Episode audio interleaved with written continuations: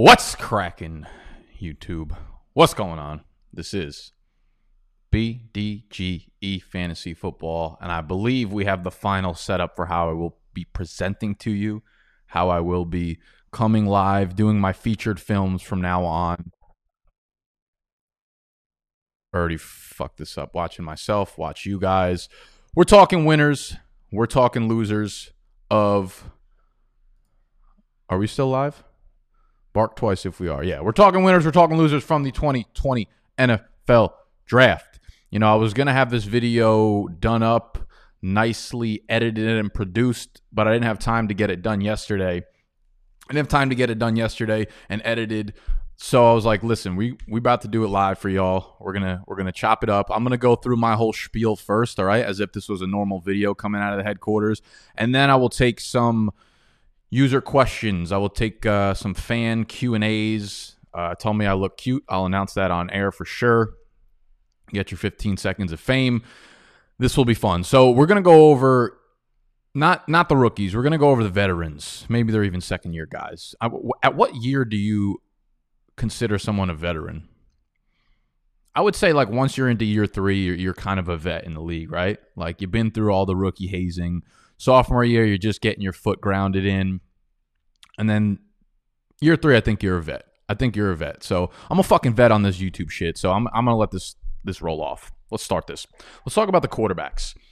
At first, I didn't really know how to do this because I was like, how how in depth do I go? Like, okay, was Calvin Ridley technically a fucking winner because there's no wide receivers drafted there? No. So we're gonna do like the real.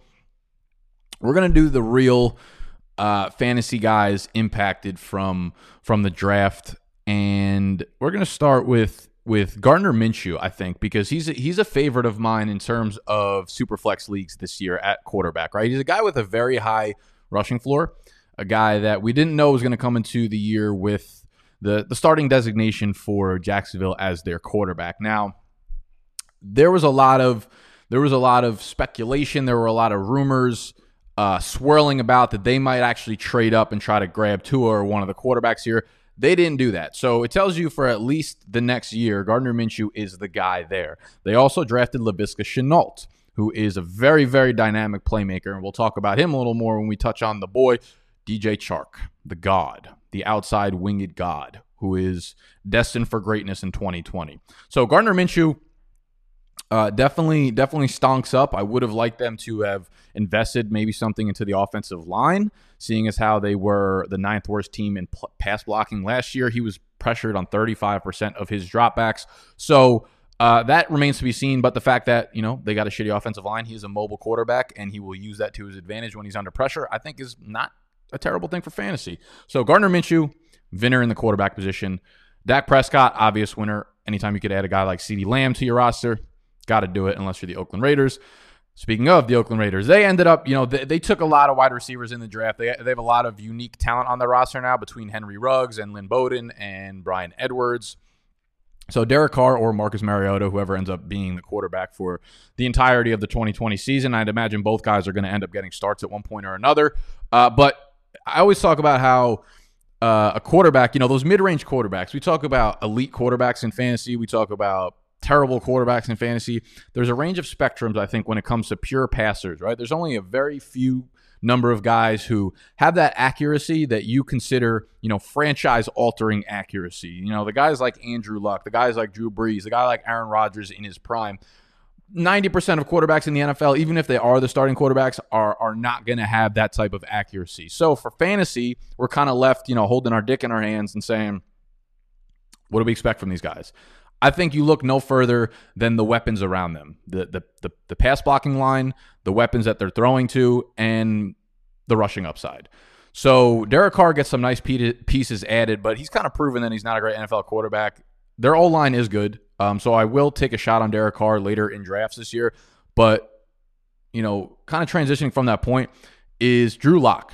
Drew Lock was not a guy I was excited to draft this year at all. But Drew Lock and this Denver Broncos team are are gonna be they're gonna be an exciting offense for fantasy because they go out, they draft Jerry Jeudy with their first round pick. They already have Courtland Sutton. They add Melvin Gordon, who is uh, at worst an above average pass catching back. He's had the volume to show you that he's a very good pass catching back in the league. They had KJ Hamler, the absolute speedster in the second round, and they add uh, who the fuck did they add as their fourth wide receiver or third wide receiver? They had Albert O as another you know field stretching tight end behind Noah Fant, who they already have. And then uh, why is this slipping my name right now? I think that might have been it. Jerry Jeudy, KJ Hamler, Albert O. And they have Courtland Sutton already there, Noah Fant already there. Now Lindsay and Melvin make a very, very dynamic backfield. So Drew Lock, absolute huge winner. Again, not going to have the pinpoint accuracy, but you're going to be as good as the weapons around you. And I've, I've made this point a few times this week already. With Drew Lock, with the Denver Broncos, it's extremely clear. With the Denver Broncos, with the Oakland Raiders, man, they had one thing on their mind. How do we match KC's speed? We have to fight fire with fire. We got to fight speed with speed. That's the only way we're going to get this shit done. They invested heavily in their offensive weapons. They're going to turn they're going to turn the dial up. It's not going to be a run heavy team anymore. I think they let Drew Lock loose a little bit. I think they let him take over the reins and at least pass the ball. You know, last year I think he was I don't know if he ever threw the ball over 33 times in a single game. I think the average over those 5 starts was like 28 or 29 attempts and uh, I think we see that very very much increase. So we're still in the quarterbacks. Obviously, I'll talk about Courtland Sutton a little bit later.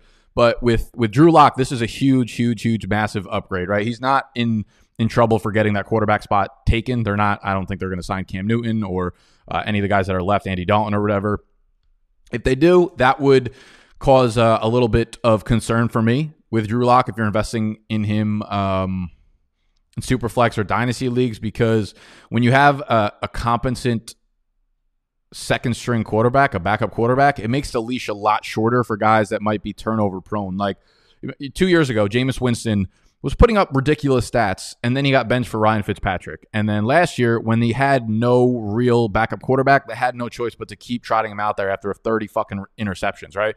So that's the problem. It's like you have one three interception game or four interception game and they could sit you. But if they don't have a real backup quarterback, that's never going to be the case. So them, you know, not having a, an actual secondary choice behind Drew Lock makes me very confident that even if when he has his bad games, which he's definitely going to have, uh, they're going to keep him on the field. And Drew Lock is uh, is a guy that I'm probably going to be investing in if he starts to dro- drop a little bit in value. I'm not going to be investing like high picks into him for dynasty, right? Because I'm a little bit nor- nervous. I'm always I'm always nervous about investing in guys long term who we kind of know have accuracy issues right now. I'm not saying Drew Lock's a bad or good quarterback. I don't know, but but the weapons are certainly fucking there. So you got a guy like Jeudy, as Animal would put it. It's like uh, it's like when you're trying to stick to this. This is how he described um, Jerry Jeudy's separation skills. When you're trying to stick a magnet to the back of another magnet and you can't quite get them together. That's what every cornerback trying to cover Jerry Jeudy is. They just cannot stick to the guy. So Jeudy's an amazing separator. KJ Hamler, really, really, really upper echelon speed. I think Denver Broncos fans. You might not know much about Hamler coming out of Penn State, but this guy is is exciting. Imagine like Taylor Gabriel actually being a good wide receiver. Like that's the kind of dynamic he brings to this offense. Courtland Sutton obviously is an exciting possession number one receiver who also excels down the field too. So it's not just like Hamler's a specialty guy down the field. I think we're going to see a lot of deep ball attempts this year to Sutton, to Jeudy, to Hamler. Um, and then you have over the middle, you have Albert O and Noah Fant kind of stretching the field. So I'm excited for Drew Lock this year.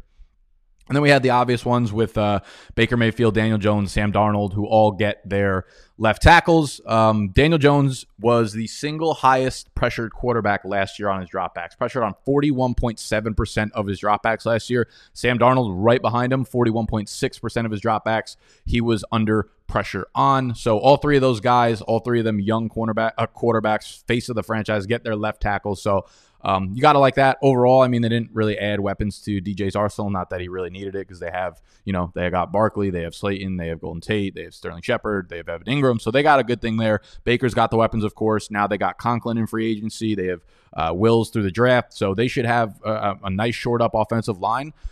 Baker, yeah, Baker's a guy I'll invest back into. Definitely not as a top 10 fantasy quarterback, but if he starts slipping to, you know, quarterback 17, 18, 19 in Superflex, uh, he's someone I'll pull the trigger on. Darnold, definitely, definitely less uh, or more hesitant, I should say, but less uh, likely to draft in Superflex. I, I still think his his upside is super high. You got to understand that. I, I'm going to pull up the numbers now, but I believe Sam Darnold is still like Sam Darnold is still unbelievably young. He is he's 22 years old still. Sam Darnold's 22 years old. So he's got every chance in the world to continue playing for the next 10 years. Uh, they obviously haven't put the pieces around him to make that happen, but Mekhi Becton, they bring in Denzel Mims, who I love as a prospect. They did let go of Robbie Anderson, of course. They added Breshad Perriman. Um, as long as Gase is there, they're going to have trouble, which does kind of concern me long term because um, if Gase is there, then that's just concerning outright in itself. If Gase is not there, then that means Sam Darnold's going to have to start over next year or two years down the road with a new coordinator, a new scheme, and things like that. And you don't want to put your young quarterback through all these changes, right? It's what can mess up a career when they're early on and starting. So uh, Darnold, I'm a little bit more hesitant, but the fact that he's still so young and they are starting to build around him a little bit, you, you have to like at least a direction that they're thinking of for the team. In terms of losers, losers. Aaron fucking Rodgers, man. I know you guys have probably heard it all by now. We're like, this is like four days after the NFL draft wrapped up. So if you didn't already know, Green Bay had one of the single worst fucking NFL drafts I've ever seen. They take a backup. Aaron Rodgers is is set to, regardless of before they took Jordan Love. I mean, realistically, he's got like a two to three year window to make that one more Super Bowl run. I understand the idea of investing into your future as a franchise, but it's like when you play dynasty leagues. It's like, do you want to keep compiling future picks or do you want to actually try to win the league? Like it's really fun to project into the future, but at the end of the day, it's still it's a fantasy football league and you're trying to win the championship. If, if you can have a great roster, you can have 38 picks, but if you're not going to win the league, what's the point of playing, you know? So that's that's what I'm looking at with Green Bay and I'm like, dude, they got like a very short window to make this run happen to the Super Bowl and uh, it does not. It, this this draft said the exact opposite. They did not help. I mean, they had behind Davante Adams, their wide receiver group was fucking ugly. They had this is one of the deepest wide receiver groups we have seen come out in the NFL draft in so long, and they decided literally not to draft one wide receiver. Like any of the top 35 wide receiver prospects in this class, I would have been excited about. Any of the top 35. Could have been a fucking fifth or sixth round pick, top 35. I'm cool with that. I'm like, yay, they got Rodgers some fucking help. They decided not to do that. They took a running back when they already had a good. Okay, when you think of, I don't care if you dislike or like AJ Dillon, but think of think of what he brings to the. First of all, second round draft capital. Like, look at the other five guys that went before him. Any guy that went in the first or second round, Clyde Edwards-Helaire, Jonathan Taylor, D'Andre Swift, J.K. Dobbins, Cam Akers. The only other running back that went in the second round, A.J. Dillon, one of these things does not belong. AJ Dillon goes in the second round when again they could have had a really good wide receiver. They could have boosted their offensive line, which is you know year in and year out good or defense whatever. They could have went fucking any other direction besides running back. What AJ Dillon brings to this team, I'm not even sure because he's a he's a, he's a literal zero in the passing game. He his freshman year at Boston College, he literally caught zero passes while having 300 carries. I don't even know how that's physically, humanly possible, but he did it. AJ Dillon is incredible. He's elite in that sense. But AJ Dillon, okay, here, here's what he, he, comes to the backfield. They have Aaron Jones, they have Jamaal Williams. I know we think of AJ Dillon and his fat ass about being a great blocker, whatever, because he's got the size. Jamaal Williams has been year in and year out. This is one of the reasons they love Jamaal Williams so much. One of the best pass blocking running backs in the entire NFL. So right here, AJ Dillon is not better than Jamaal Williams at pass blocking. Pass catching, obviously zero. Running between the tackles, Aaron Jones has been one of the single best in between the tackles, outside of the tackles, short yardage. Go- Aaron Jones literally ran for 16 touchdowns last year. There's no reason to strip him of goal line duties. Maybe they do it, but there there is no reason for that pick because AJ Dillon, in every sense of what a running back can bring to a team, is a downgrade. Overall, sure, he might be a good quarterback for the future, and I understand y'all. It was a future pick because both guys are off their contract, but a second round pick into someone you know you you don't know if you're going to be extending Aaron Jones or not for the future of this team when you when you're trying to win right now, man, I I, I really don't like that pick. So Aaron Rodgers, and then third round they go to the tight end when they're supposedly so high on Jace Sternberger. Man, I, I don't I don't fucking know. So Aaron Rodgers, huge loser. There, I, I, will definitely not be drafting him top ten. You know, this team wants to be very run heavy. Matt Lafleur came out and said that he's like, yeah, this is a this is a run first team. They're not going to have the pass attempts there for Rodgers, and they certainly don't have the weapons there outside of Davante Adams. So loser, loser. But when we talk about winners in the wide receiver section, Davante Adams, man, he like again the, the target numbers that he's going to get on a game to game basis because they didn't bring in any other weapons is going to be absurd. So he's been moving up my seasonal rankings, you know, week after week after week because of what we just saw in the NFL draft. I was so sure they were going to take another wide receiver opposite him or bring one in via free agency, like a Robbie Anderson type or something like that to stretch the field. But they didn't, which tells me, you know, Aaron Rodgers and Adams have incredible connection already. They have this incredible chemistry, whether it's in the red zone or just, you know, between the 20s. It's his first, second, third, and fourth read every single play. So, Monty Adams, I mean, he makes a case to be the wide receiver two in fantasy football drafts this year, right? It's clearly Michael Thomas in his own elite tier. But I think right behind him, you can make the case for Davante Adams over Tyreek Hill, over Julio Jones, over DeAndre Hop. For me, DeAndre Hopkins is not even in that tier with those first three: the Davante Adams, Tyreek Hill, and uh, Julio Jones. I don't like this switch over to a new team. But like Davante Adams, I, I, it would not surprise me whatsoever if Davante Adams finished as the wide receiver too. The overall volume in that offense though does does scare me from a passing standpoint. But Davante Adams thankfully has such a big piece of the pie. So I'm excited for Davante Adams as a winner. Allen Lazard is the other winner on that team because they did not draft a wide receiver. He had he had emerged as the wide receiver too on that team towards the end of the year. And the other thing, again, like this is not something I really read into too often, but with the Packers, I do. Aaron Rodgers loves Allen Lazard. The coaching staff loves Allen Lazard. I mean, when you look at Allen Lazard's uh, like profile athletically, let me pull it up here for you guys. I don't know where the fuck it is. Allen, where are you, Allen? It'd be so fucking weird to be named Allen in today's day and age. I'm sorry if you're out there and you're named Allen, but like, it's like being named Deborah. So Allen Lazard is big. He's a big dude, 6'3, 225. College dominator, and, and, this is the difference between like you know we got excited about Allen Lazard and his athletic profile, right? 87th percentile for weight adjusted speed score, really good burst score and catch radius. Like he he he is the build to be a, that true X prototypical alpha receiver on the outside. And with MVS, we're like, oh, the athletics were good, but MVS was terrible in college, right? If you look at Lazard's numbers, he went to Iowa State, so he's in the in Power Five conferences. College dominator, 61st. Uh, college target share, 85th percentile. Breakout age, 71st percentile. So, like, he was good in college and he was good at a young age. So, he checks a lot of the boxes outside of the draft capital. But as long as Rodgers likes him and talks about how he has good chemistry with him and he thinks he should get more on the field, I would expect that to be the case. So, Lazard is a is a sneaky, sneaky, low key, like very big winner in the NFL draft for them not having picked up a wide receiver. What else we got? Let me make sure YouTube is up and running still. Hey, easy on the Allens. I'm sorry, Allen. I didn't mean that, baby. Uh, let's go with uh, DJ Chark, my boy. So DJ Chark, DJ Chark. Uh, it, the reason I call him as a winner, a winner, is because it's it's very possible. We heard so many rumors with Jacksonville they were going to trade up to get a quarterback. They were going to take you know CeeDee Lamb. They're going to take some other wide receiver it's it's very possible that they did not view DJ Chark as like a true alpha in this offense, and they went and they could have went and signed CeeDee Lamb, or they could have went and or drafted CeeDee Lamb, or or even like a Jerry Jeudy would make me extremely nervous with DJ Chark there.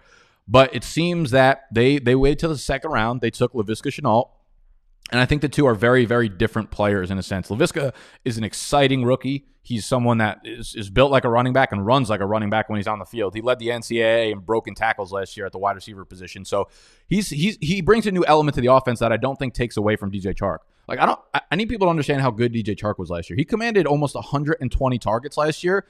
That was while Leonard Fournette saw a buck. He saw 100 targets last year, and that's not going to happen again. Also, I think Dede Dede Westbrook and Chris Conley combined for nearly 200 targets as well. So you're going, you're, you're throwing 300 targets basically into fucking black holes over there. So I think a lot of those go over to Shenault. I think Shenault comes right in, takes over that wide receiver two role, makes the offense a little bit more efficient. But I, I don't think that takes away from Chark. I would I would project Chark to remain the alpha, remain like the downfield deep specialist, and see a lot of very valuable targets. So I, I would project him for again, you know, if, if you don't think he's going to improve on it, even if he has the same numbers as last year, 120 targets is is no fucking joke. That's like top 15, top 20 numbers. Um, and I think that's probably his floor. So I think DJ Chark came off as a big winner with the fact that they didn't draft a true alpha to compete with him for targets. Um, let's talk about some losers. So the obvious loser here is Michael Gallup of the Cowboys. You bring in CeeDee Lamb, who is going to be like just as talented, if not more talented, than Amari Cooper within the next few years. So the entire situation, and, and there, I didn't realize this, but I, in the press conference after the draft someone I, I, can't remember who who mentioned it. Maybe Scott Barrett. He was on uh, the Breakout Finder podcast yesterday or today or something. And they said that the Cowboys came out and said that they were looking for, you know, obviously CeeDee Lamb was one of their top play. I believe he was a number six overall player on the board for them. So when he dropped to 17, it was a fucking no brainer smash button. Same same goes for you guys. No brainer fucking smash the likes button, baby. Thumbs up button, whatever the fuck they do on YouTube. Um, so as I was saying about my love for CeeDee Lamb, when he dropped to 17, it was it was an easy pick for them. And they said that they were looking for a, a real wide receiver too, which is weird considering Gallup just had such a big year, but that that that absolutely crushed him because he becomes but he's like when we talk about tiers, if you want to talk about talent, like Cooper and CeeDee Lamb up here, and Michael Gallup's like off the screen in my kitchen over there. So this is a problem for him. Cooper's guaranteed no money past 2021. And I really liked Cooper coming into this year. The way I look at it is this this this offense between Mike McCarthy being a very pass heavy offensive coordinator, offensive mind, I should say, as a head coach, and Kellen Moore, who kept that pace of that offense up to really, really high levels last year, they're going to put up the number. Dak's going to get his 48 to 5,000 passing yards this year for sure. How that's split up amongst them, that becomes the question. So I think Cooper's play while his ceiling was really high, it becomes way more inconsistent. So if you were worried about the up and down uh, games that Cooper has, this throws even more of a heavy wrench into the equation. Now, Amari Cooper gets um, definitely a downgrade for me, just overall, because I think he'll be a little bit more inconsistent. Those ceiling weeks might not be as ceilingy, fucking Sistine Chapel like, like they might have been before. Sorry for taking the Sistine Chapel's name in vain. Michael Gallup is a is a huge loser though. He's someone that probably uh, takes the biggest hit of the wide receivers that we were excited about going forward. Takes a big hit in dynasty redraft. He drops down. I would I would easily take CeeDee Lamb over Michael Gallup in a redraft now, and he drops to like probably like a double digit pick for me because he doesn't really give you any type of ceiling. And I don't know if his floor is really that good either now with all these targets to go around. So he was a big loser to me. Courtland Sutton was a big loser in the same way that you know Cooper was, and I think Courtland Sutton is is a phenomenal player and a really good talent, and still going to be very good for fantasy. He's not going to move that far down my ranks, but it's just the overall added weapons to this group: Melvin Gordon, uh, Albert O, KJ Hamler, and of course Jerry Jeudy. So Sutton, um, you know, when they get into those positions in the game where Drew Lock's like, oh, you know, who who do I trust the most? Who am I who am I going to go to? We're not really sure that Courtland Sutton's going to be that guy anymore. Like last year on the field, you look at it, it was like it was like Courtland Sutton or nobody. There was no one else for Drew Lock to really work with. So when you look at Courtland Sutton now, it's like yes, he's still at for right now he's the best wide receiver on the field. I I don't know if that's the case in a year eh, when we look back in a year or two and see what Jerry Jeudy has become he's such a good route runner. He's such a good separator that uh, that he might become the guy that go that that gets those go to targets. And Sutton's you know eight to nine target games might more so settle around like the five to six range. And uh, maybe I'm wrong about the overall Denver offense too, right? Like, what if Denver does continue to remain a very run heavy team? I really don't think that's the case because you could just you could see what they're doing by their moves. Like the team they're putting together is to push the ball downfield. Um, but maybe that maybe for this year they do remain run heavy, and that of course just takes more volume out of out of Sutton's hands. So Sutton still he might actually drop to a value where people are going to be so hands off of him because of the weapons there that he becomes a good value in a redraft. But uh, but overall, it's definitely a losing situation for Sutton. Let's talk about some running backs. I probably I'm, I'm, also I'm doing most of this just like off the top of the fucking dome, guys. So if I miss out on a lot of players, I I, uh, I sincerely don't fucking apologize to a single person. Running backs. We'll get this out of the way first. Like the default winners here are Leonard Fournette and Todd Gurley. As much as this pains to say, uh, pains me to say it, like Jacksonville didn't draft a running back, but keep your fucking eye on Devine Ozigbo. If he's on your waiver wire in Dynasty, get that get that boy. Todd Gurley, the Falcons didn't fucking draft a running back, which was out of control. I don't even want to get into our draft overall as a whole because this shit's going to make me angry and probably turn off the live stream sooner rather than later. So Gurley, I guess the thing about like both of these situations are like, yes, they're default winners, but all you heard throughout the entire NFL draft and leading up to it was how badly the Jacksonville Jaguars wanted to deal away Fournette. They they don't want him to be that guy. They don't want him to be their starting running back anymore. They tried very desperately to trade him away. So that scares me number one. But he's going to be in, in line for a monster workload. The thing that scares me with Gurley is they came out before the draft and said that he's going to be a guy in the rotation. They weren't like, yeah, we expect Gurley to be our workhorse. Like they they don't have those plans for him. I mean, it wasn't a big contract that he signed, and they, their team came out like the coaches and the GM was like, we we plan to use Gurley in a rotational mode, and that was prior to the NFL draft. So they did draft one, but I still don't see how Gurley gets more than you know 15 touches a game, which could make him a good value. But the the offensive line in Atlanta is not good. Dirk Koetter is a horrible fucking offensive coordinator when it comes to having success on the ground. So I'm I'm Gurley. I'm hands off of Fournette. If he drops in value, I would I might pull the trigger on it. But overall, they win because they didn't draft any running backs. I, I would be surprised if the if the Falcons don't end up signing a veteran running back at some point in uh, in this offseason. Like I was I was I was fucking around and I tweeted out like, oh, Devonta Freeman's definitely to re-sign with the Falcons now, huh? But I also wouldn't be surprised if he can't find a, a, role elsewhere, if he can't find a job elsewhere, if we just brought him back in because you know this is a short season where we don't have time to fucking teach all our players the new playbooks and things like that. Devonta Freeman comes right back in and knows everything in the playbook. So if he is okay signing like a really shitty contract, I really wouldn't be surprised to see Devonta Freeman uh, Devonta Freeman come back to the Falcons, and that's just a disgusting backfield you want absolutely no part of. Uh, same thing with Daniel Jones, Saquon Barkley, winner because they took the O tackle. They also took a, a, third round offensive lineman who Snacks Snacks was excited. He says, "Oh, we got the, the two best fucking offensive linemen in the draft." Snacks is dumbass. Uh, Kenyon Drake, I think, was another winner. I, I really like Eno Benjamin, but the fact that he went all the way in the seventh round, I mean, you just got to be fucking real with yourself. Those seventh round running backs it's like once every 10 years, one of those guys fucking hits. So Kenyon Drake is in line for a monster, monster, monster workload, man. They uh, not that I really thought that they were going to draft a running back, but like they didn't sign a veteran. They didn't draft a running back before round seven. So it's like they're really giving the keys to the backfield to Kenyon Drake, and it's fucking wheels up for, for Drake season 2020. Same thing could be said for Miles Sanders man, the more I think about the situation with Miles Sanders, the more I keep moving him further and further and further up my my rankings in in uh, in redraft and dynasty as well. This is going to be at worst an average offense, if not above average. And Sanders has nobody to compete for with touches outside of like Boston Scott. And I know Pederson wants to use that running back by committee, but last year it made sense to be weary of Sanders for the running back by committee thing, only because Jordan Howard, if involved, would be taking a lot of the valuable work off of that committee. Like Jordan Howard, I think he, what do you have, like six or seven rushing touchdowns in the first half of the season before he got hurt? Like that's valuable. Who the fuck is taking the goal line work now that Miles Sanders is entrenched as the starter? And they, I think they just had a report come out on Rotoworld actually uh, about Miles Sanders. Let me try to snag that for you. Know I love about this new software I'm using for live streaming? This is why I've been live streaming so much lately because Ecamm Live, E C A M M, any of you creators out there need a, a live stream software, is fucking magical. Here we go. Because I could do a quick screenshot, bing, bang, boom.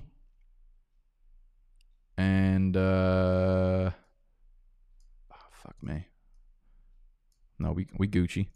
And this is the report that came out. The Athletic Zach Berman has Miles Sanders entrenched as the Eagles' number one running back headed into the summer. We haven't had a blurb on Sanders since the Eagles' wildcard loss to the Seahawks. Blah blah blah blah blah. Uh, Jordan Howard is in Miami. Darren Sproles retired, and Corey Clement is a free agent. I believe Clement, uh, maybe he did resign. I forget. I think I saw something on Corey Clement, but Clement's fucking terrible. There's no way he's actually taking valuable work away from Miles Sanders. They didn't sign any free agents or spend a draft pick on a running back. So it's literally just Miles Sanders and Boston Scott. And yes, Boston Scott is a good pass catching back. He's shifty. He's fun to he's fun to think about. But like Miles Sanders, it's not like Jordan Howard splitting time with Boston Scott, where Boston Scott will be the clear pass catcher. Miles Sanders is dynamite in the passing game. Super explosive, very good at catching the ball. He's just athletic. So like even if Boston Scott takes half of the running back targets, like Miles Sanders is still going to catch 50 balls plus the majority of the early down work and the goal line work. So Miles Sanders, if he's you know if he drops in drafts, I feel like I don't know. I'm I'm going to be pulling the trigger a lot on Miles Sanders in 2020. So he came away as as a pretty big winner for me. For the losers, a lot of running back losers in this draft. So we have the one, obviously, that's Kerryon Johnson because D'Andre Swift, who's a more talented back, comes in. I want to preface by saying the, the same thing with Kerryon Johnson and Marlon Mack. Both of these running backs are not going to come in and, and, and steal all the carries right away. Jonathan Taylor is not going to be the 20 plus touch guy in 2020. Neither is D'Andre Swift. We don't know if D'Andre Swift is ever going to get that under fucking fucking running back by Patricia. Um, it's a it's a shitty situation, kind of. But here's what I'll say: Kerryon and Marlon Mack are both. Um, at worst, they're above average running backs in the NFL, and they're both very young still. Right? It's not like it's not like uh, Damien Williams in Kansas City, where you know he's getting pushed out for this new, younger, better, fresher, higher draft capital running back, and he's going to be like 28 or 29 by the time his contract is done. Kerryon, I believe, is how old is Kerryon? I mean, he's on his third year contract. I, what is he going to be? 24 or something right now? Kerryon's 22, so he's going to be 23 by the start of the season. Mack, I know, is is pretty young as well. Mack is 24. Um, and he'll he won't be 25 for a long time. So both of these guys are going to get uh, get done with their contracts. Um, Marlon Mack has just this year remaining. Kerryon does have two years, but both of them are going to be done with their first contracts and still be viewed as a very capable NFL running back. So that's to say, I believe I talked about this in my rookie video actually, but that's to say that if you have them in Dynasty, like you know, you're not dropping them for dead weight. They're not nothing to you. All right. So make sure you value them accordingly because I could guarantee you they're, I mean, just look at fucking Jordan Howard. Jordan Howard's been hanging around getting his value fucking plunged up. Last year, he was the starter in a great situation in Philly until he got hurt. This year, he moves to Miami where, yeah, they traded for Matt Breida, but like, he, it, it was best possible case scenario for, uh, for Jordan Howard owners. So that, that's the hope for like a Marlon Mack or a, um, a Marlon Mack or a, uh, Kerryon Johnson. What if what if one of them? Okay, this is a very reasonable scenario. Kerryon John or Marlon Mack is a free agent next year. He signs with San Fran by this time next year, Mostert is not going to be like their workhorse starting running back. I think Coleman's probably got to be done with his contract. Jerick McKinnon will be coming off another knee injury, I'm sure. Like if Marlon Mack goes to San Fran at the age of 25, you're really fucking excited for that. But make sure you don't sell him on the cheap because if you're selling him right now, you're getting him for probably nothing. I would look to to hold on to those guys if I could, milk them for this last year, and then hopefully that they sign somewhere in free agency where their value shoots the fuck up. That being said, both their values for redraft this year are pretty much undraftable because we have no idea uh, at what point these younger rookies who will take over the, the majority of the workload in the backfield will assume that role. It'll be 50 50 splits for both guys to start off the season, most likely. We don't know who's going to get the pass catching work in Detroit. So both guys take big hits. Darrell Henderson, undraftable basically with Cam Akers there. They used literally their first pick in the NFL draft while they had plenty of holes on the roster, especially their offensive line. They decided to use their first pick on what they thought was the biggest need in running back, and they took Cam Akers. So Darrell Henderson not drafting. Damien Williams, um, obviously his stock is is done. I'm not going to be drafting Damien Williams outside of like a handcuff.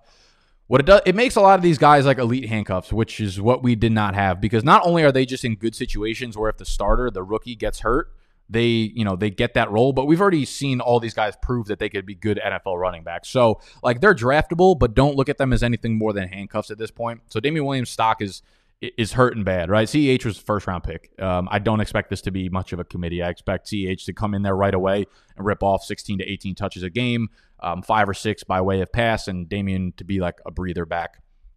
Now, with the AJ Dillon thing, uh, I, I did mention that Aaron Jones and Jamaal Williams are both free agents after this year. This is pretty much a, a, death blow to Jamaal Williams because, you know, what the only thing I mentioned really was the fact that he's a better pass blocker, but we don't use that shit for fantasy whatsoever. He's not really going to add a dynamic to anyone's team in fantasy that does anything bes- besides that.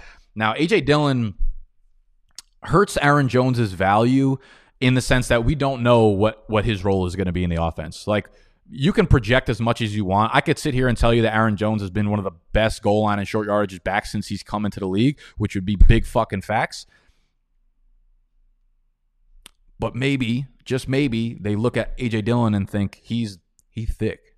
Let him pound it in. Let him get the goal line carries. You know what I mean?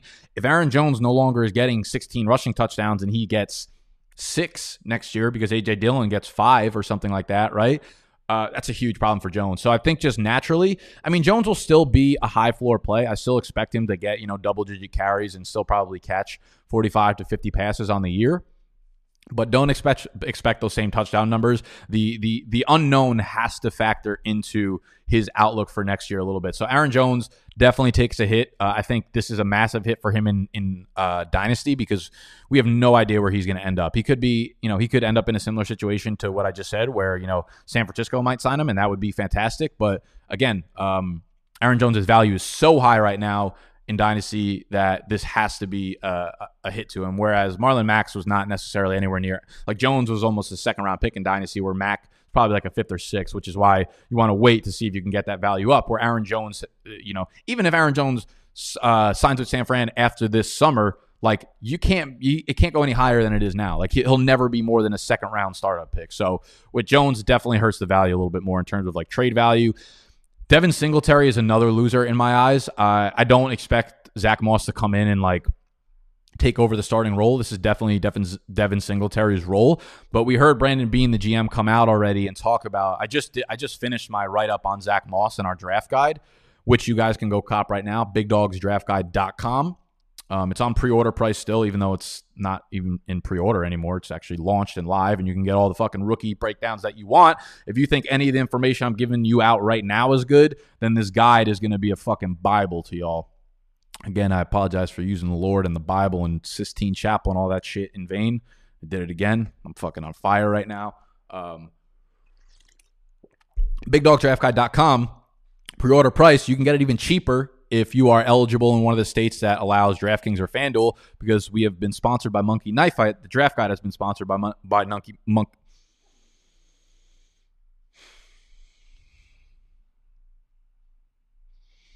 Let me breathe for a minute. Hey, let me breathe for a minute. White Range Rover blowing trees all in it. Okay. BigDogsDraftGuide.com slash MKF you will be able to get both guides, the rookie dynasty plus the season long that will launch in July, which will help you for your redraft leagues for $10. All you got to do is sign up a Monkey Knife Fight with the promo code BDGE. So you'll get $10 to play with on there plus an extra 10 because they give you a 100% deposit bonus. So you get $20 to play with plus the draft guides for free. So it's a $70 value, probably like a million dollar value if I calculate my hourly cost correctly. The math adds up. BigDogDraftGuide.com slash MKF. I just finished my write up for Zach Moss on it, and I, I came away with the right from the write up a lot more positively towards Zach Moss than I did prior to it after doing some research. Basically, the GM Brandon Beane came out and said that like Zach Moss is going to verbatim take Frank Gore's role which is not good for Devin Singletary. It's not bad for Devin Singletary. Like we can expect similar numbers to what he did last year, you know, involved in the passing game, getting 11 to 13 carries a game. But the hopes were that Devin Singletary, just like Aaron Jones last year, would get more involved on the goal line, and that would make him a true fantasy asset. So this hurts his ceiling a lot because Zach Moss is going to come in, and he said this. He's like, we want to use him on the short yardage, we want to use him in the goal line, we want to use him just like Frank Gore. Frank Gore is getting double digit carries basically every single week, and he was getting the majority. He had, uh, I believe, the team had 18 goal line carries last year in total. Frank Gore had 11 of them. Josh Allen had five of them. So Devin Singletary was almost useless on the goal line, which means his touchdown numbers are going to be pretty shitty. And uh, Zach, I, I would I would imagine over the course of their rookie contracts both of them are very versatile players. Both of them can be very efficient, uh, but both of them lack long speed and long you know, like the home run play. I, I could absolutely see at one point during their rookie contracts while they overlap, both of them going for a thousand yards from scrimmage, right? Like maybe next year, Devin Singletary goes for 1150 or 1200 and Zach Moss eclipses the 1000 yard mark. But this absolutely kills Devin Singletary's ceiling in my opinion because he's not going to get the goal line work and uh, he's got to continue to be extremely efficient to return. I mean, he, his yards per carry were like number 1 in the NFL last year, so he's got to continue that extremely high efficiency rate if he's not going to be scoring touchdowns. I do think he'll remain very involved in the passing game, but you know, you got to be nervous about that. The other guys that uh, were hurted by this draft were definitely J.K. Do- I mean, uh, well, J.K. Dobbins did did the herding to the Baltimore Ravens backfield, the bike field. We're so bike. J.K. Dobbins, very bike. 103 right now in Dynasty rookie drafts. Also, I know I've been yelling the whole time, but y'all need to stop fucking yelling and tuck your shirts in. We're tucked in. We're ready to go. Ready to work. We're ready to talk about J.K. Dobbins killing the value of Mark Ingram, Justice Hill, and Gus Edwards. So, um, quickly, I mean, this is very obvious. Justice Hill was such an exciting prospect last year. I don't think his dynasty value is okay. It's kind of dead, but maybe you know he's also young, so hopefully he can land somewhere in the second contract where he gets some work. He'll also end up probably being, you know, depending on what they do with Ingram. Ingram is signed not through just this season, but the next season. They could probably get out of the contract after this one. But I expect Ingram, just like Marlon Mack, just like on Johnson, just like That's probably it. Uh, to be very involved in the offense still. Ingram was awesome for them last year. There's no reason to just give J.K. Dobbins all the work. Uh, this is also an offense that does not pass the running backs very much. So you have Ingram not really getting any passing work because I expect Dobbins to get a lot of it.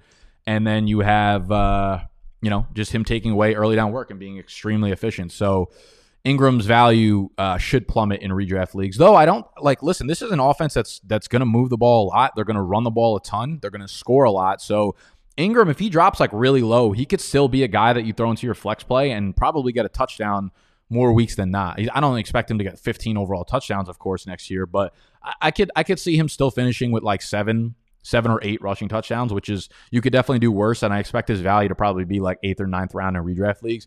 Not as exciting as a player that I would usually target in redraft leagues, but I think I think it makes sense just given the whole situation that we have in Baltimore. So it definitely hurts Mark Ingram. Justice Hill and Gus Edwards are pretty much out of the picture because I, I expect it to be just a, a complete uh, two man show between Dobbins and Ingram.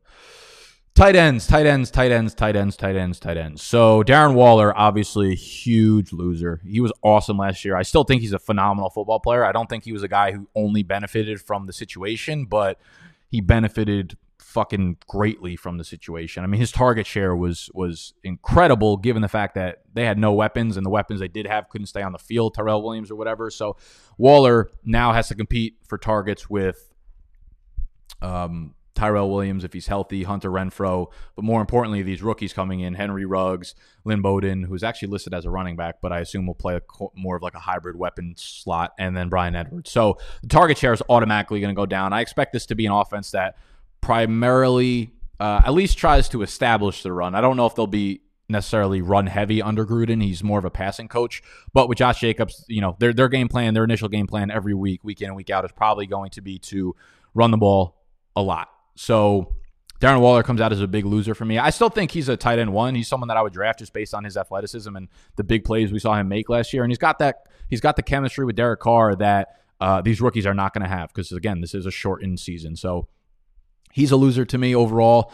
And then Noah Fant, of course, is going to have to take a step back because they add all the weapons. They add another explosive tight end behind him. So Noah Fant, if we were kind of banking on like a breakout this year in the second year, I just don't imagine there will be anywhere near the type of volume that we can expect uh, for him to have that breakout come through to fruition. Whew. Man, I just black out and do those videos sometimes hopefully uh, some of that made sense. Hopefully we didn't breathe, uh, we didn't pass away. Hopefully y'all got some good um, value from that. Man, why do we have eight thumbs down? That's so disrespectful. There's someone that comes onto all the videos. There's someone that comes onto all my videos now, and immediately as they go out, there's seven thumbs down. There's someone that just signs into seven different YouTube YouTube accounts and fucking nails the thumbs down. It's actually uh, I respect it. I really do. It gets me motivated. It does. Because I'm just like, fuck you. F- fuck you. We're going to battle through. Uh, all right, let's take some questions. Let's take some. I, there you go. I appreciate you guys hitting the thumbs up button. If you did get some value or information or whatever you got from this, um, this that's how you let us know. That's how you let YouTube know that you want to see more of these videos. So thank you guys. Um, also subscribe to the channel if you're new, obviously. okay, let's take some. Let's take some some some viewer questions. What about your boy Derrick Henry winner? Uh, I also so I just finished a Darrynton Evans write up as well. Derrick Henry is definitely a winner in the sense that um, they didn't take a prototype back like himself, which would tell you that maybe they're moving on. You know, they're not going to skip a beat from Henry to the next guy. What this tells me, I mean, they talked about contract extensions all offseason. I would I would be shocked if they don't extend Derrick Henry, right? You could look at him as like an older back. He's only 25 years old, and this was the first year that he got workhorse touches, right? So it's not like he's got a ton of tread on his tires. He's still relatively young and relatively low in volume. The first three years he was in a running back by committee. So Henry, I would be shocked if Tennessee does not continue to pay him after this year. I know he's on the tag right now. Darrynton Evans is is nothing but a compliment back to Derrick Henry right now. Like we know what they want to do with this offense. It's not even to the point where they want to run the ball. They want they want to Derrick Henry the ball, and that's it. I mean, maybe it was why did he not get the contract extension this year? Uh, maybe I don't know. Maybe maybe they were searching for another running back and seeing what happened in the draft. But my intuition says that one, they had to give Tannehill a lot of money. Two, they might be still open to the possibility of trying to sign Jadeveon Clowney or one of the linemen that were in free agency. So um, it seemed like they they had a lot of possibilities open with their financial situation that they maybe didn't want to invest into Derrick Henry when they could just slap the tag on him. I do think that they're going to resign him and extend him at some point. So Derrick Henry, yeah, a winner because they didn't draft like Jonathan Taylor. If they drafted Taylor, obviously that tells you that Henry's out the door next year. Mario, I'm going to be honest with you. I saw the comment you said in the beginning where you said you bet that I would say it once and I forgot to say it. And then that comment ring into my head. And I was like, uh, I was like, yeah, you know what? Now I got to say it. So Cooper Kupp, Woods, Van Jefferson going to be fire. Yeah, I don't, I don't know about I, I don't know. I'm not. I don't have a take on this. I don't think. Uh, I think they got rid of Woods. I mean, they got rid of Brandin Cooks, and I don't think they necessarily trust um, Josh Reynolds as their three. So I mean, they they don't have much on their on their wide receiver depth chart. So it makes sense that they took a wide receiver. But the fact that they drafted him in the second round was heavy draft capital. A lot of people are just saying, you know, this means the end of Cooper Kupp. They're not going to extend him. I don't know. We'll see about that. Um, Jefferson didn't run at the combine because I, I, think he broke his foot or something earlier. He's also almost like 24 years old, so he's a hella old um, wide receiver coming in, which was kind of the case for Cooper Kupp. So I guess the comparisons do make sense in a sense. They make sense in a sense. Love that shit. Love the illiter- Ill- alliteration on a fucking Thursday morning. Mm-hmm. What else we got? How much is Renfrow's value affected by these rookie wide receiver additions? Yeah, I mean, it's got to be massively affected. I was actually really, really excited about drafting Hunter Renfrow late in drafts this year, but this, this, it adds too much uncertainty, right? Like I was, I'm excited about CeeDee going to the Cowboys because CeeDee lands in a good situation, right? It's like a good offense with good coaches and offensive coordinators and a good quarterback, and like they should be high scoring and high pace and all that shit. Like you can't say that about Oakland, right? You don't know if their offense is actually going to be good. You don't know if Derek Carr is going to be a shit show. Like so, I, I don't know. You know, with all these other variables and all the weapons there, I'm I'm, I'm worried about Hunter Renfrow now. Kareem Hunt for the 207 12 man dynasty. Yeah, you can uh M Animal. What Max? Would you make a fucking burner? Oh, you hundred percent made a burner. M Animal, and you're asking me, do I hold? I have the 207, and you're about to offer me Kareem Hunt for the 207, aren't you? Uh, I would take Kareem Hunt there. What a cunt that he just did that.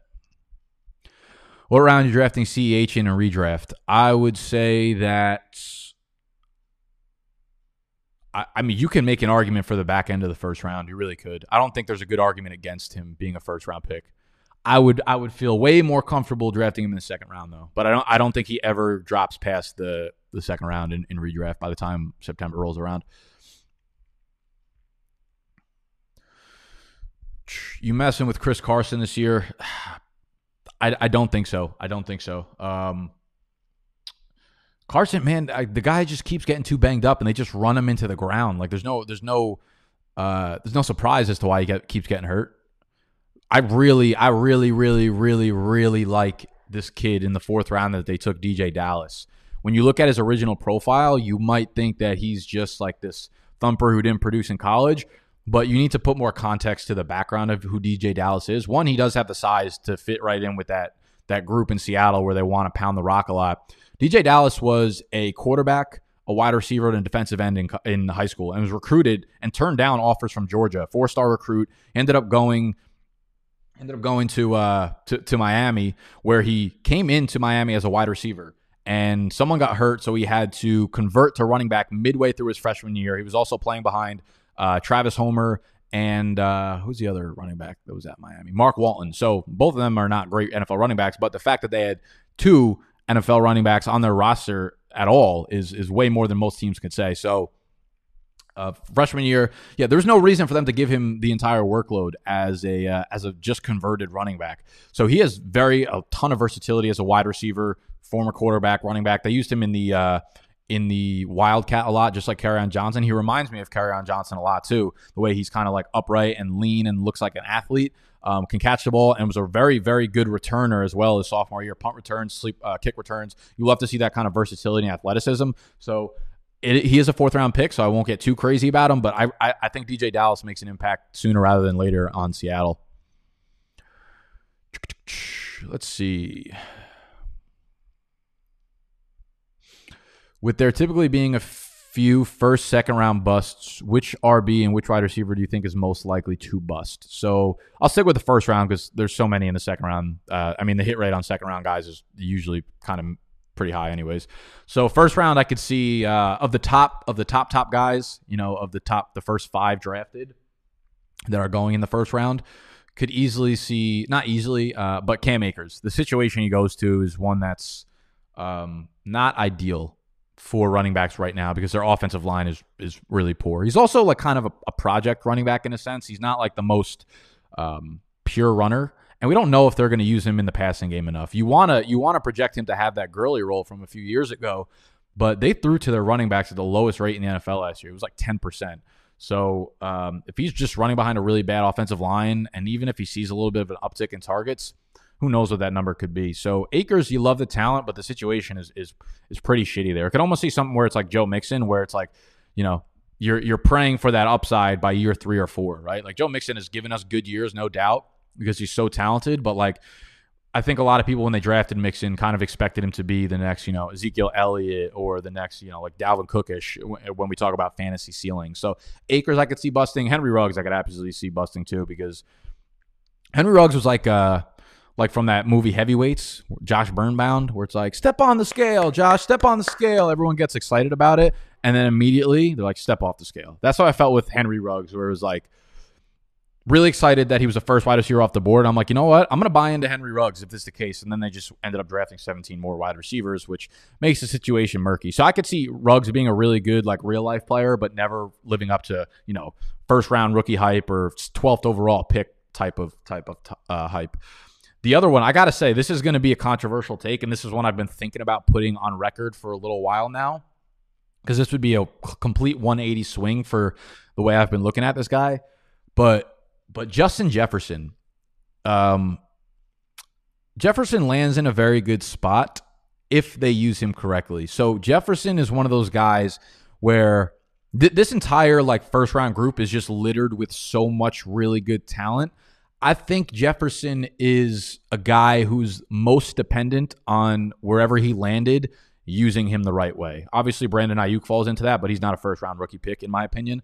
Jefferson is a guy that was okay on the outside as his uh, sophomore year, but by no means is he anywhere as good as he was in the slot. He's not a great separator, and that's what scares me.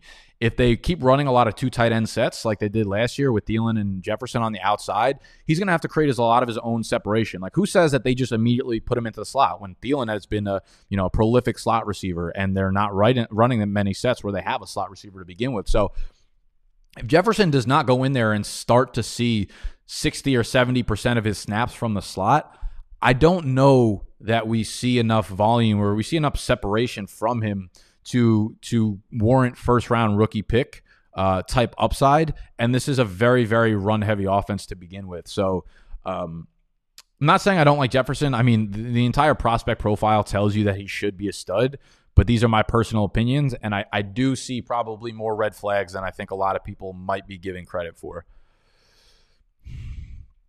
Zip dip. Uh, how do I access the draft guide after deposit the ten dollars on Monkey Knife Fight and use the promo code? Okay, so this is how that works. Sorry guys, I know there's been a lot of a lot of people um, that need to get clarification on that. I'm sorry, I should have been more um, clarifying, whatever the, the right word would be.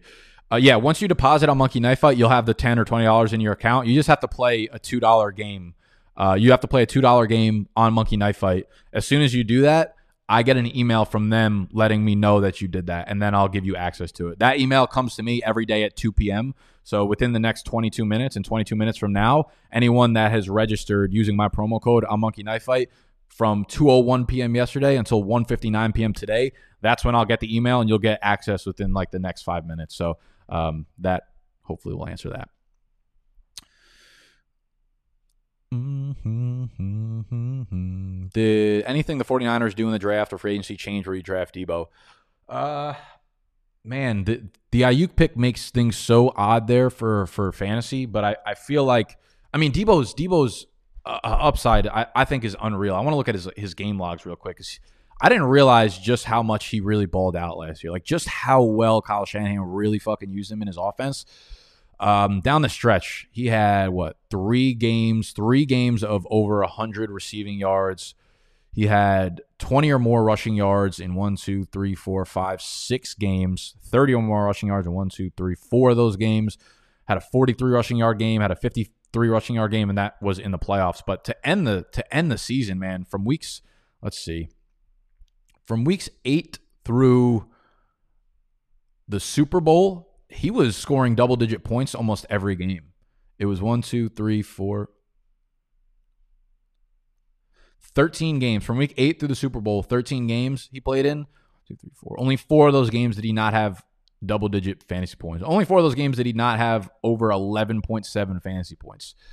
Uh, they know exactly how they want to use him, man. I uh, I will be investing into Deebo this year because I'm not going to bet against Kyle Shanahan. Brandon Aiyuk is kind of like a similar player. I expect them to use him heavily on special teams and and use him in a similar role to Deebo Samuel. But I I uh, I really will not be shying away from Deebo, even even if his production comes, you know, during at weird situations and the way they just get it done gets it done. That's just the way the NFL is nowadays, you know. So Deebo, no, I'm not necessarily scared away from him.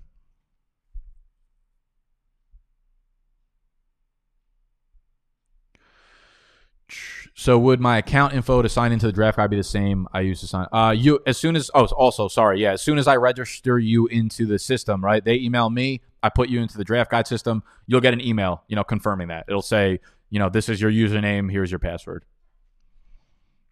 So zip just uh, just bear with me within the next you know in, in 20 minutes from right now I'll get the email and I'll make sure I uh, I add you to it.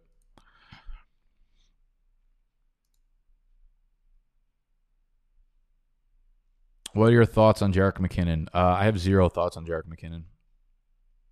Did you uh, did you paste that question in from 2017?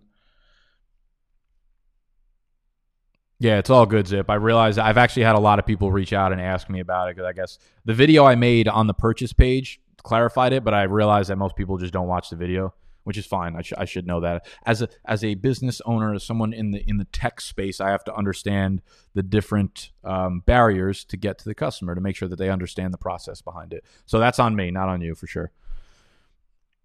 Dynasty outlook for Kirk. Uh, I'm not going to get cute and say he's like full buy mode, but I mean, he's still going to be the wide receiver too there in uh, an offense that's only going to get better and better year in and year out. So I like Kirk, but the ceiling is definitely not anywhere near what it could be for being that D Hop is there, of course. What are your thoughts on Preston Williams? Oh, speaking of, good point. Okay, I think DeVante Parker was another huge winner today. I can't believe that was an oversight by me. Um, DeVante Parker, they had a fuck ton of picks. I think they had like 11 or 12 picks, and a lot of them very early on in the draft and uh, they draft Tua, who gives him a he got that big extension this offseason. They draft Tua, who is now making sure that DeVante Parker is playing with a very accurate quarterback for the remainder of that entire contract extension. They have Preston Williams, but he fucked his stuff up pretty midway, halfway through the season. Um, so with injuries, I, I don't know when he's going to return realistically. I fully expect Parker to continue to be the alpha there.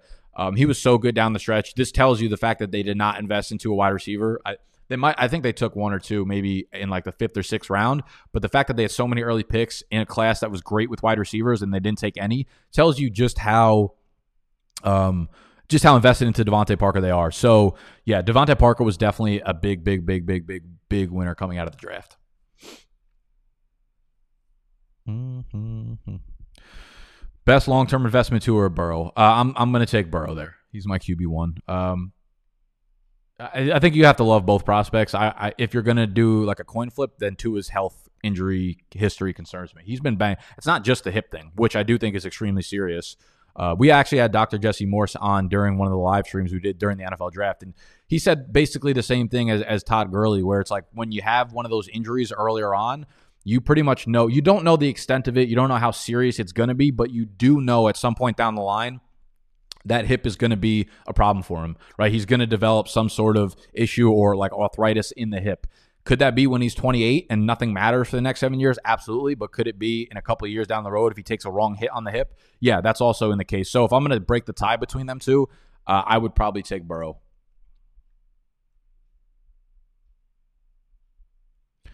Tee Higgins or Denzel Mims, Dynasty full PPR. Oh, that is so fucking, that is so tough. Uh, appreciate you, Steven. Appreciate you, Jonathan. Um, man, I'll probably go with Tee Higgins. That landing spot tied to tied to a coach that I semi believe in, but more importantly, tied to Burrow for his entire rookie contract. Uh, I will I will take Tee Higgins because he's going to take over that AJ Green role, and they already expect him to be a starter on two wide receiver set or uh, when there's two outside wide receivers. So Higgins goes into a situation where he low key could see good volume, and I think just the setup for his entire rookie contract is pretty nice. So uh, Rabbit, I, I will go Higgins over Mims, but it's not. Um, it, it's closer than than people would probably imagine because I like Mims a lot too.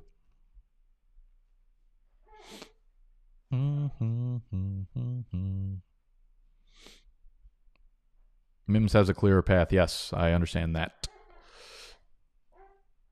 But he's also with Adam Gase and in the Jets offense. So, Dynasty, we're going to go with Higgins. Who did you have on that has the injury tracker? Was it Ray GQ? Uh, well, I had Ray on, and then I kicked him off to bring Dr. Jesse Morse on. Dr. Morse has the injury. If you go to Dr. Jesse Morse on Twitter, it's literally just at Dr. Jesse Morse. He's got something. He's got a he's got the cheat sheet pinned right now. I'll actually I'll uh I'll put it up over over my dumb fucking face right now for you. You guys see that? It might be too small on YouTube. But, you know, just go to Dr. Jesse Morse's uh, Twitter page. So it's twitter.com slash Dr. Jesse Morse. And he has this pinned to the top of his Twitter account where it gives you like a, a quick cheat sheet of all the injuries from these incoming rookies. So you could see all the things that went wrong with Tua sprained knee, uh, left quad, left ankle, broken wrist, broken index finger, dislocated hip, and all that kind of stuff. So definitely seems like a little bit of an injury concern. Um, honestly, yeah, one tip that I have for all of you guys, and I try to say this yearly, like if you're not on Twitter, you're you're you're doing fantasy football wrong. There's so much good information and value to be had on Twitter outside of my fucking account, which you could follow right here at Nick underscore BDGE. But if nothing else, create a Twitter just to follow people on fantasy because I'm telling you, that's where their best work is put out.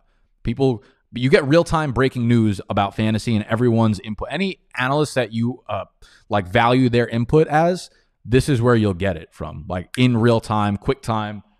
Make a Twitter. Make a Twitter, please. You'll be a better fantasy football player. I promise you. Ooh. Okay, y'all. Um that's probably going to be the end of this. Uh, it's probably going to be the end of this live stream. So uh, I, I want to thank you guys for joining me up until this point. Uh, good luck if you have your rookie drafts this week. If they're starting up this weekend, mine will be starting on Sunday. They're all slow drafts, so uh, unfortunately, I won't really be live streaming them, but I'm sure I'll break them down in the following week. So uh, good luck with them. Y'all know you could always hit us up on. Uh, oh, you know what? Join the Discord too. If you guys are not in in our Discord, which we open back up to be free, we we initially closed it off to, to to Patreons only, but I felt like a piece of shit. It just didn't feel right. So we opened Discord back up to everybody, where there's just people talking 24 7 about Discord. I'm going to, right now, you guys should do this. Download the Discord app, but I'm going to put the invite link one in the chat right now. And I'm also going to put it in the comment section right now join our Discord. Boom. It's it should be the top comment up there right now. I'll pin it for you guys. Join the Discord. There's people talking about dynasty trades, rookie drafts, just NFL in general, literally fucking 24 7. The thing runs without me in there, which is a beautiful, beautiful thing to have. So join our Discord, download the app. It's completely free. Um, so if you need help, there are plenty of people in the uh, there are plenty of people in the Discord channel that are just bullshitting all the time. And uh, if you trust me as as I am building a community here, then you'll trust the people in there. So go join the Discord, and uh, if you haven't copped the draft guide, that would be a fantastic way to support the brand, of course, during these trying economic times. You know, Big Dogs is thriving regardless, though. BigDogsDraftGuide.com slash MKF. Yeah, those are uh, those are Snacks's uh, tiny little little legs. Love you guys. Bye.